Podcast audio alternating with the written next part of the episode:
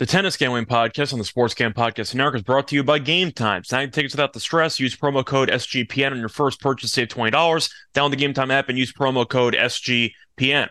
We're also brought to you by Underdog Fantasy. Play the Underdog Pick'em in college or NFL. They want 20 times your money in one game. Plus, every Sunday, they're giving away $100,000. Use promo code SGPN at Underdog Fantasy for a 100% deposit bonus up to $500. Finally, we're brought to you by Hall of Fame Bets, the sports betting research platform for parlays, player props, and game lines. Download the Hall of Fame Bets app or visit HOFBets.com. Use code SGPN to get 50% off your first month and start making smarter bets today.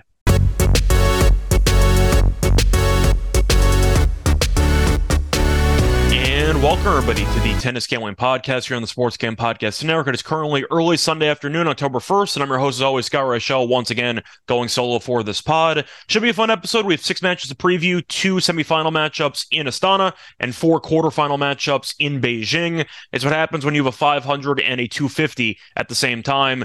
You don't have the same amount of people in each tournament, so as a result, you are at different stages of the events. So we have six matches to preview instead of the usual four. Either way, it should be fun. We'll get into those six. Before we get into any of the previews, do want to recap what happened last episode, and we're going to also talk about some news that's been circulating over the past couple days. Starting off with the lock and dog picks, not good. Simply put, ended up losing both. We had Khachanov minus one and a half games against Musetti as the lock. He was covering after the first set, but unfortunately fell apart in the third set as he lost outright. So I went against my usual fade of guys who are off of very deep tournament runs. And unfortunately, it came back to bite us as Khachanov just did not look as sharp as he did in the previous tournament en route to a loss. And then in the dog portion, ended up losing as well, as we ended up having Shang on the money line against Nishioka and he won the first set and then he kind of fell apart after that. So he lost the second set 5-7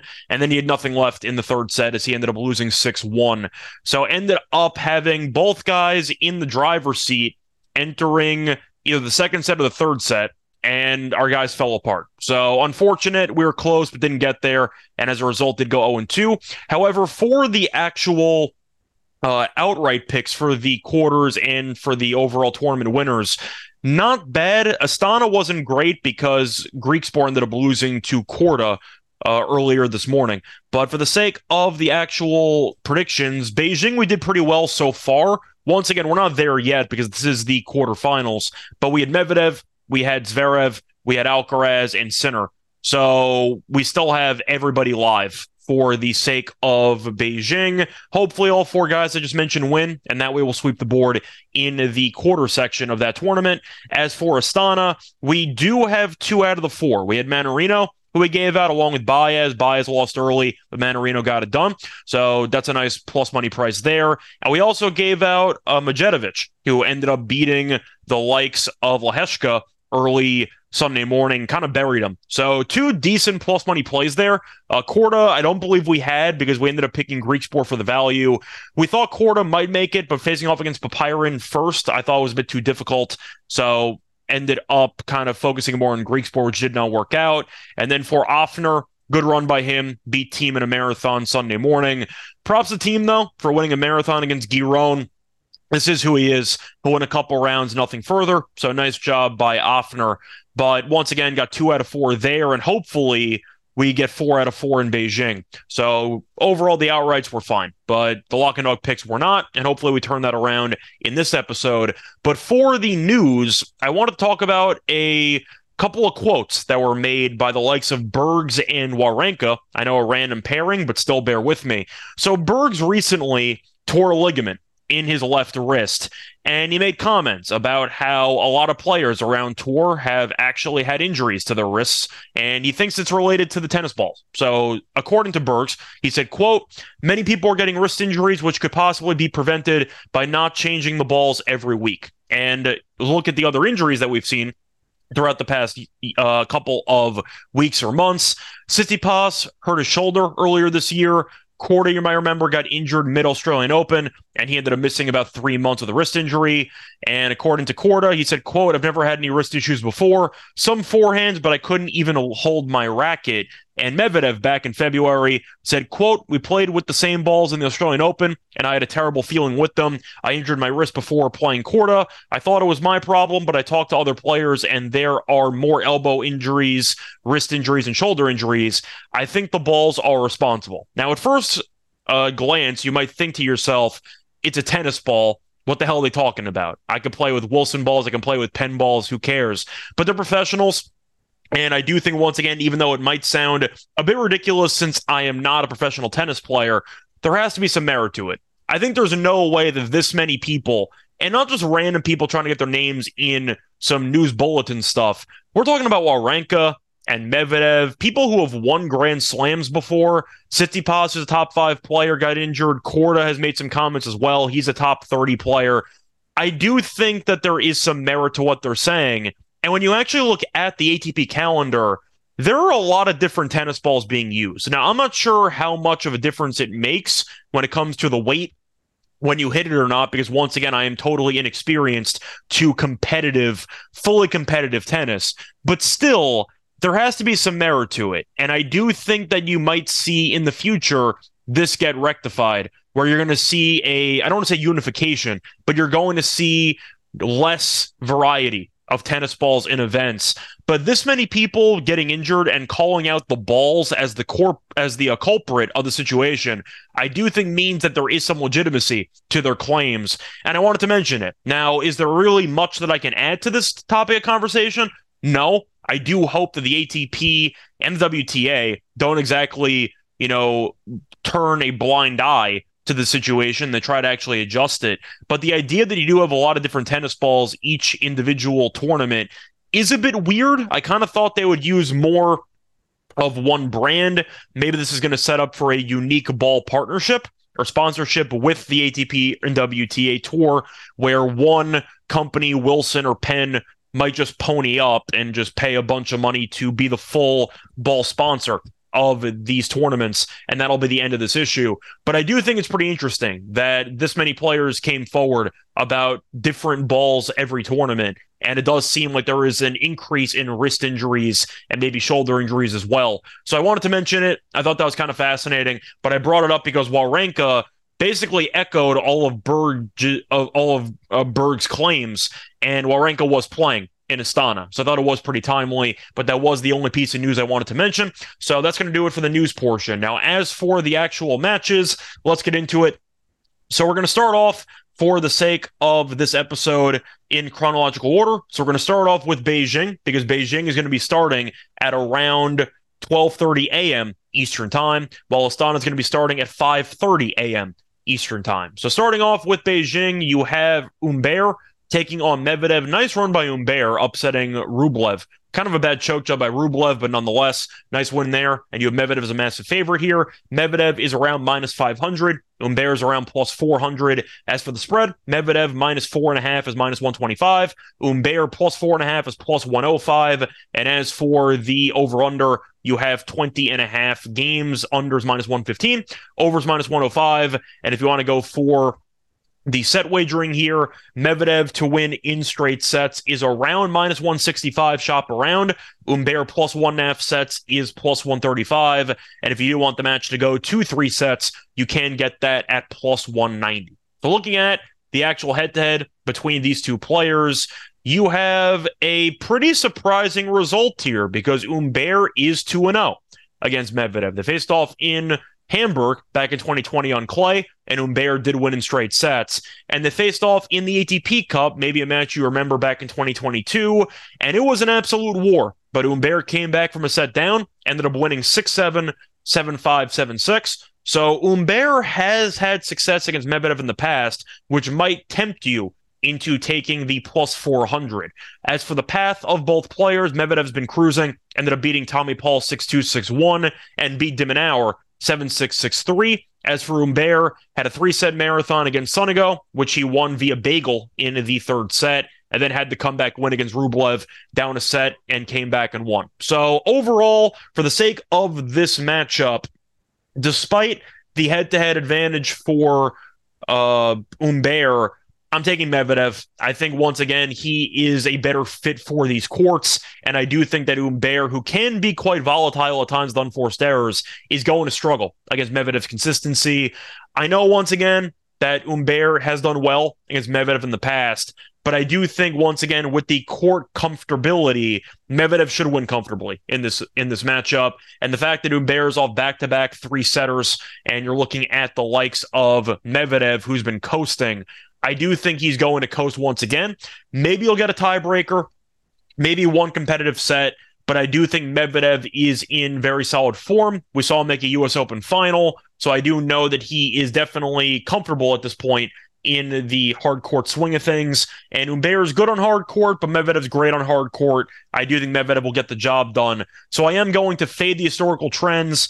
One was a clay match, which I'm tossing in the garbage because we know Medvedev before this past year was never good on clay. And the ATP Cup in 2022 I guess it's important, but Medvedev once again was up a set in that one, and then it got a little bit dicey there in the second and third sets. But I do think Medvedev once again is just a good fit for this overall court in Beijing, and I do think he'll be able to get it done. Medvedev was also up a break in the second set, and he had a bunch of breakpoint chances in that match, pulling it up. So he did have a lot of chances to win in straight sets, and he just eventually fell short. I think he gets it done here. Give me Medvedev to win in straight sets. Uh, moving on, to the next match, you have Jarry taking on Zverev. Zverev is minus 237 and Jarry's plus 197. As for the spread, Zverev minus three, give or take, but minus three and a half is plus 115. Uh, plus three and a half is minus 135 for Jarry. Over under is 22 and a half. Over is minus 119. Under is minus 101. If you want Zverev to win by two and a half games, you can get that at minus 140. Jarry plus two and a half is plus 110. And if you want to go for the straight set angle, Zverev to win in straight sets is plus 105. Jar to win a set is minus 135. Match to go three sets is plus 160. Now, for the actual path of both players, Zverev hasn't exactly had an easy go of it, which is nothing new because he had a couple of three setters in the last event he was in, in route to a title. Uh, but going into the actual path here, did go to three sets against Schwartzman, did go to three sets against Fokina, and he did lose the first set in both those matches via tiebreak. As for Jarry, he actually was down triple match point against Arnaldi in the second set, but it was on his serve, and he ended up fighting it off in route to a comeback win. But once again, Jarry's a bit fortunate to actually be here because he was down three set points, but uh, three uh, match points, I mean. But either way, Point is, this match should be fun because Zverev has been winning, but he has not been dominant, and the head to head has been close between these players. Zverev did beat him on grass in Halle 7 5 6 3 back in June. They faced off on clay. Jarry beat him in 2023 in Geneva 7 6 6 3. Faced off on clay before that in 2019. Zverev did win that one in straight sets. 2019 doesn't mean anything. And once again, all the other meetings were before that. So going through this year, they have split. One was on grass, one was on clay, so I don't know if I could actually use any of this information. But I do think that Jarry can keep this close because Zverev has been good, but he's been vulnerable, especially at the start of matches. So maybe if you want to take a sleeper play here, you can go with Jarry first set on the money line. If you do think Zverev once again continues to struggle in the first set of matches, I do think Jarry's probably live to win this match. Is he going to? I don't think so. I think that Zverev is probably going to win in three. If I had to guess, I do think it makes sense that Jarry is a minus 135 favorite to win a set compared to Zverev winning in straight sets at plus 105. So I do think when you're looking at the actual script of this match, I think that Jarry could win the first set. Zverev comes back and wins, kind of like what we saw in the Fokina match, which I know he had some complaints about for the actual start time and finish time of the match, rightfully so. The match ended at like three in the morning, which is kind of crazy. But I do think that Zverev is the better player. He's in good form, but he has not been good at winning easily and I think that Jarry, who's a volatile player who does have a lot of firepower, has the game to push Zverev around the court, come to the net a bit, volley, which I think he's underrated at. And Jarry can put away points early. Had a nice win against Tsitsipas earlier in the event. I did mention in the last episode, though, that I was fading Tsitsipas in this tournament because he was off of an injury, which kept him out of the Laver Cup. So I'm not totally shocked that Tsitsipas lost early, but a nice win by Jarry. Dealt with adversity well in the Arnaldi match.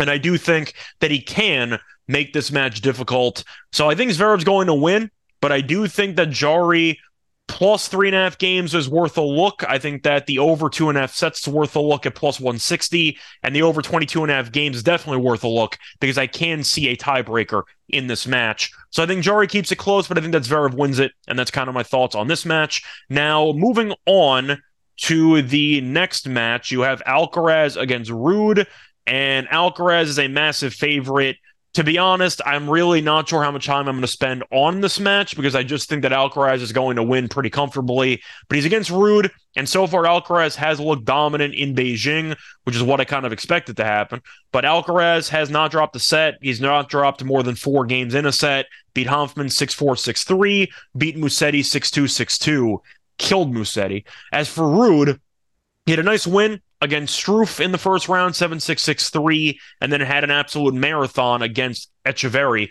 where he lost the first set 6 1, and then came out and won the last two sets in competitive fashion, 7 5 7 6. And for the sake of the third set, he was actually down a break. He was down 4 2, got the immediate break back, and eventually held on. Did not face a break, uh, did not face a match point in the tiebreaker but he was close to facing a match point. So the point is, Ruud got the job done against an inferior hardcourt opponent, and now is against Alcaraz. Not a good combo here. I do think that when you're looking at the expected result, it's Alcaraz to win comfortably, and I really don't disagree. It is a rematch of the U.S. Open final from last year but I think Alcaraz wins comfortably. I think he probably wins in straight sets. If you want to take Alcaraz in the first set spread, I wouldn't mind it either because Ruud has been known, even during the clay season, to kind of sleepwalk for the first set of matches before raising his level. So I do think that Alcaraz can bury Ruud in the first set. But I think when you're looking at the expected outcome, it's Alcaraz in straight sets at around like minus 180. I don't disagree. I think Alcaraz wins in straight sets. Ruud maybe can force a breaker. Maybe he'll go up a break at some point, but I think Alcaraz is just too solid. And I think that Ruud is a little bit too vulnerable at this point in the season. And truth is, Ruud has really not had a good year. I've mentioned it several times before. Made a French Open final. That's basically it. Hasn't really done anything on hardcourt of note. So I think I'm going to go with Alcaraz to win comfortably once again in straight sets. Not much value not much creativity, but I'm just being realistic. I'm not giving Ruud much of a chance to make this match interesting.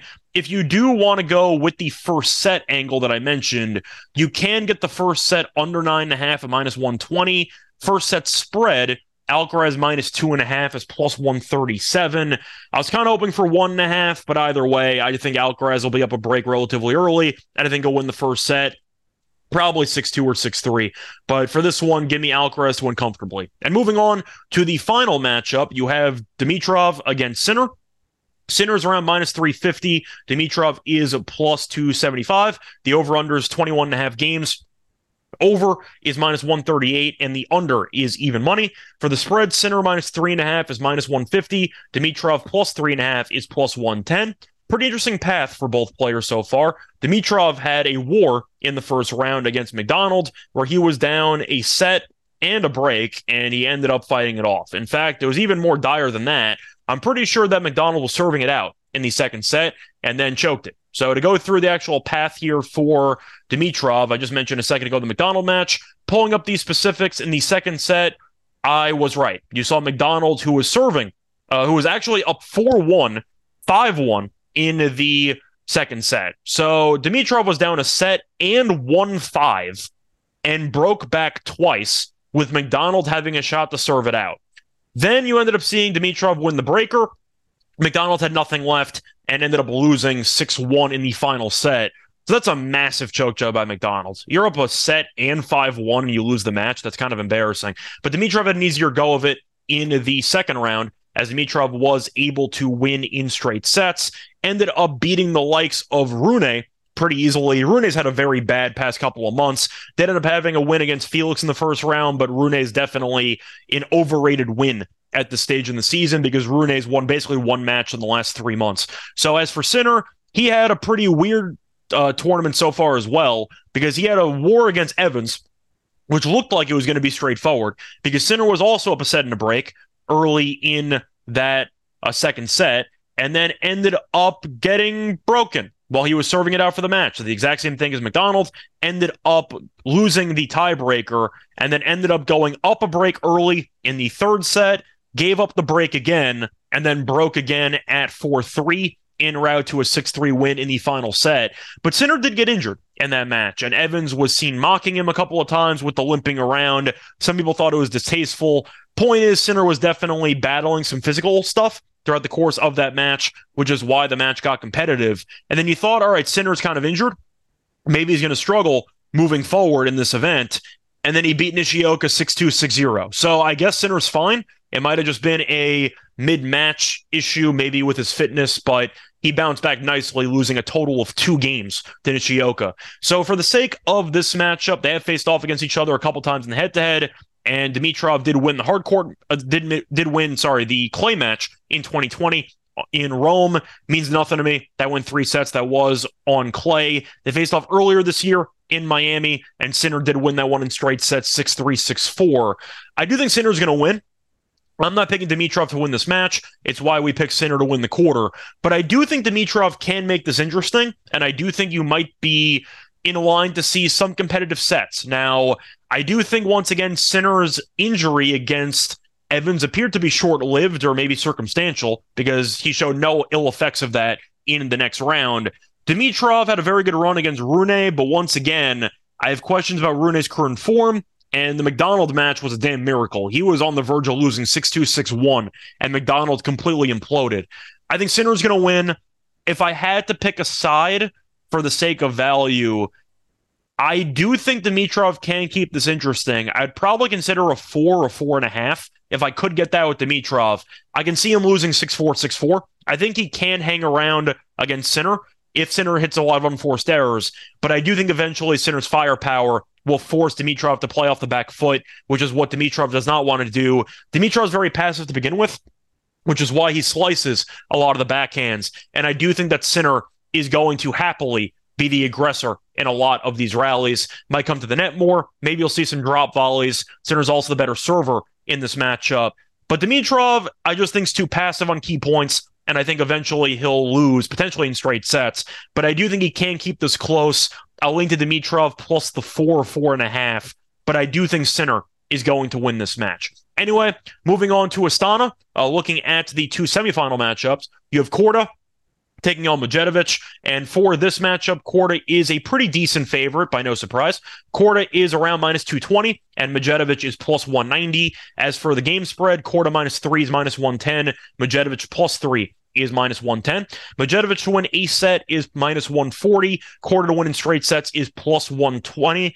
Uh, for the over under, you have 22 and a half, minus 110 on both sides. You can get the match to go three sets at plus 155. Now, Korda, we know can be a head case, and he's shown it in the first two rounds because he was up a set. Sorry, in two of the first three rounds, because in the first round ended up beating Popyrin in three, ended up winning the first set, then lost the second set, and then won the third. Against Borges, he did win the first set, then was down a break in the second, and then ended up coming back, breaking back, and winning 7 4 in the breaker. And then against Griekspoor, he won the first set, lost the second, and won the third. So it does seem like Korda has a bit of a trend in this event. He's good in the first set, then has a lapse in play in the second set, and then raises his level back up in the third set. As for Medjedovic, he's been rolling. I mean, there's no way around it. He's been really good. Ever since he lost in qualifying to Gojo in the US Open, which is really not that bad because Gojo made a pretty decent run in three sets there. He has not dropped a match. He ended up winning a tournament in Mallorca in the challenger circuit and then parlayed that into success here because Medjedovic has not dropped a set. In fact, he's been quite dominant, and I think that his style of play has definitely translated well to the courts in Kazakhstan. So in Mallorca, he ended up winning in. Uh, you won all five matches there, including a final in three sets against Mayot. So he's off a title. Then in Astana, beat Degir in a set and a half because Degir got injured and retired. Beat Shevchenko 6 4 6 4, and then buried Lehecka uh, 6 3 6 4. For this matchup, I like Medjedovic. I think he's pretty live to actually win this. And I do think the safe play here is actually Medjedovic to win a set at minus 140. The fact that Korda is constantly lowering his level in the second level in the second set of matches in this event does give me belief that Medjedovic can win a set. And he's playing arguably the best tennis of his career. He's been really good. Once again, no shame in losing a qualifying match to Gojo, who kind of came out of nowhere, who proceeded to make a relatively deep run in that event. And he did lose in three.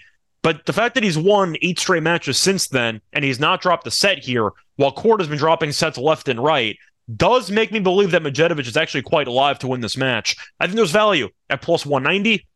I'm going to lean to the over. I lean to the over two and a half sets, but I will go with Medjedovic plus one and a half sets at minus 140. I do like his game. He's a good server. He has variety. Korda does stand a bit far back on the court, and Medjedovic does sprinkle in a drop shot here and there, and he's pretty good at it. I think Medjedovic can win. So I'm going to go with Medjedovic to win a set at minus 140 is my favorite play, and all the other picks that I mentioned uh, as uh, other plays that once again you can take if you are tempted. As for the last match we're going to talk about, you have a matchup between the likes of Ofner and Mannarino, which might sound underwhelming, but once again, Mannarino is a guy who's had a very, very good year, and he's very difficult to play against because of his unique style. It's very difficult to actually prepare for matches against him. As for the prices, Mannarino is minus 200 on the money line. Ofner is plus 162. As for the spread, Mannarino minus two and a half is minus 138. Ofner plus two and a half is even money. The over under in games is 22 and a half. The over and under both minus 120 here.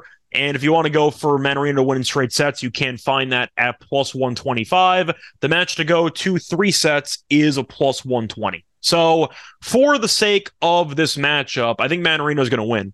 Uh, just simply put, Ofner's had a good run here. Ended up beating Bublik, who looks completely ready for the offseason already. Beat Fucsovics in three in the first round, which was a very nice win. Came back from a set down and did have a war against Thiem. Did win that one in three sets. The final two sets were pretty straightforward, but he was down a set. Match did take two hours and 26 minutes. As for Mannarino, he did have a an easier matchup there in the last round, as he did win in straight sets. Was a bit fortunate to face off against Rodionov, who ended up beating Baez, so he had an easier path, but did win 6 1 7 6. In the fir- second round, beat a relative unknown in three, and in the first round did beat Rinderknech in straight sets. So for the sake of this matchup, they've never faced off in the head-to-head. I do think Mannarino's going to win. Ofner's a pretty good player, but I have seen him struggle at times when it comes to consistency, and I do think Mannarino's unique style is going to give him problems. Mannarino is very consistent, and he's unorthodox, and it's a very tough player to prepare for once again. I just think Mannarino's going to get it done. I think that it maybe could go three sets, but I do think Mannarino's going to win. I really don't have much in terms of bets uh, for this matchup, but I do think Mannarino will win, and I think Mannarino will end up playing in the final. I am a bit annoyed at myself for not taking Mannarino to actually win the event back in the outright episode, but I mentioned the price disparity between Baez and Mannarino when Baez was favored to win the quarter, and Mannarino had significantly shorter odds to win the event. But I still liked Mannarino's chances. I just hated the odds. So I am picking Mannarino to once again make a deep run here. And in route, I do think he's going to beat uh, Ofner. So I got Mannarino winning. I don't have much more to add, but I do think Mannarino will be playing for the final. But anyway, that's going to wrap it up for these six matches on Monday. Now it's time to get into the lock and dog picks. But before getting to any of that, kind of a quick word from our sponsor. We're brought to you by Game Time. I don't know about all of you, but I personally love attending sporting events in person. It used to be very annoying to actually do because you had to find a ticket platform that you could trust. But that changed once I found out about Game Time. Game Time is the fast and easy way to buy tickets for all these sports, music, comedy, and theaters near you. And they also have some great features on their app, including images of seat views. Maybe in the past you bought a ticket and you thought you were going to get a great view of the action, and next thing you know, you had an obstruction in your way, and you realize you wasted money because you could not see the action you were paying to see. That's not an issue with the Game Time app because with the images of seat views feature, it'll show you the exact view you will get if you purchase a specific seat. So once again, you don't have to worry about getting an obstructed view. Plus, Game Time is the place for last minute ticket deals. Forget planning months in advance. Game Time has deals on tickets right up to the day of the event. Get exclusive flash deals on tickets for football, basketball, baseball, concerts, comedy, theater, and more. The Game Time guarantee means you'll always get the best price. And if you find the tickets in the same section and row for less, Game Time will credit you 110% of the difference. Sign tickets without the stress with Game Time. Download the Game Time app, create an account, use code SGPN for $20 off your first purchase. Terms apply. Again, create an account and redeem code SGPN for $20 off. Download Game Time today. Last minute tickets, lowest price guaranteed. We're also brought to you by Underdog Fantasy. Underdog has a way to play alongside your favorite football team all season long. You can win up to 20 times your money in a single game by going 5 for 5. And from now until October 4th, Underdog is matching 100% of first deposits up to $500. $100,000 Sundays continue. Underdog Fantasy, total of $2 million in prizes all season long, 100K in prizes this week. 10K to 10 people this week. New sweepstakes every week of the NFL season. And you should also watch along, make your picks, and maybe make some cash over at Underdog's mobile app or website, UnderdogFantasy.com. And when you sign up with promo code SGPN, Underdog will double your first deposit up to $500. So Underdog Fantasy, promo code SGPN. We're also brought to you by Hall of Fame Bets. Win bigger by betting smarter this NFL season with Hall of Fame Bets, the sports betting analytics platform for parlays, player props, and game lines. Research every NFL, NBA, MLB, and soccer bet with historical stats and data. Enter any parlay idea into the Hall of Fame Bets Revolutionary Parlay Optimizer tool to get hit rates broken down by leg, as well as expected p- probability for the entire parlay. Sort all players by hit rate for any bet to learn which players are hot and which picks have value. Stop betting in the dark and join over 30,000 re- uh, users researching with Hall of Fame bets to craft more intelligent, data driven parlays. Download the Hall of Fame bets app or visit HOFBets.com and use promo code SGPN to get 50% off your first month today. Start researching, start winning with Hall of Fame bets. Welcome back, everyone, to the Tennis Gambling Podcast. Just finished previewing these six ATP matches taking place on Monday. Now it's time to get into the lock and dog picks for the show. Starting off with the lock, I did think about taking Medvedev straight sets, but at minus 165 or so. Bit steep for me. Decided to not take that as a lock. Instead, I am going to go to Astana. I'm going to look at the matchup between Medjedovic and Korda. I'm going to take Medjedovic to win a set at minus 140. And simply put, I think Medjedovic is in great form. He's won eight straight matches. He's not dropped a set here. Korda's dropped a set in two of the three matches here. And we have seen consistent dips in his play in the second set. I do think once again Korda might win this match, but I think he's on upset alert. But once again, I like Medjedovic's form. I think that Korda has been a bit streaky, and I do think after Medjedovic coasted to a nice win against Lehecka very comfortably, while Korda had to go to three sets against the likes of Griekspoor on Sunday morning, uh, you could argue fatigue might be a factor here for Korda. But I do think looking at this line, it makes sense Medjedovic is expected to win a set at minus 140, and I agree with it. So give me that as my lock. And for my dog, I am going to go to the Jarry and Zverev match in Beijing. I'm going to go over two and a half sets at plus 160. Simply put, Zverev's been a guy who's won a lot of matches recently, but he has not won comfortably. And I do think he's in a line to potentially lose the first set in this match. Jarry, I don't think is going to win because I do think, once again, he's a little bit too volatile for me. But I do think that Zverev will have some ups and downs in this match. Jarry has had some success against Zverev in the past, so he's not going to be intimidated. But Zverev in the hard court swing, just to go through his last couple of matches, five sets against Sinner, lost in straight sets to Alcaraz. That was the U.S. Open, the back half. Looking at Chengdu, ended up winning the tournament.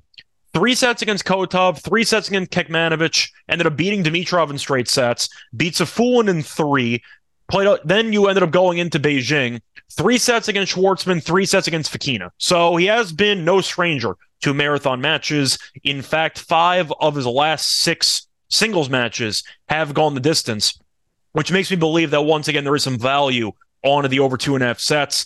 And we just saw Jarry go three sets against Arnaldi. So it's not like he's won a lot of matches convincingly. I do think that you're looking at what should be a pretty even battle for the most part. I think Zverev wins, but I do think plus 160 for a guy, the favorite, who's gone to three sets in five of the last six matches has a lot of value on it. And as a result, I'm going to take it. So once again, the lock for the show is going to be Medjedovic to win a set at minus 140. And my dog will be Jarry and Zverev over two and a half sets at minus one at uh, plus 160. We're back once again for the final in Astana and for the semis in Beijing. Find me on Twitter at Ray Show Radio. Find me on a bunch of shows at the network. Find me on the NFL show, the NBA show, WNBA show. You get the point. Until next time, good luck to all of you and all of your bets. Bye, everyone.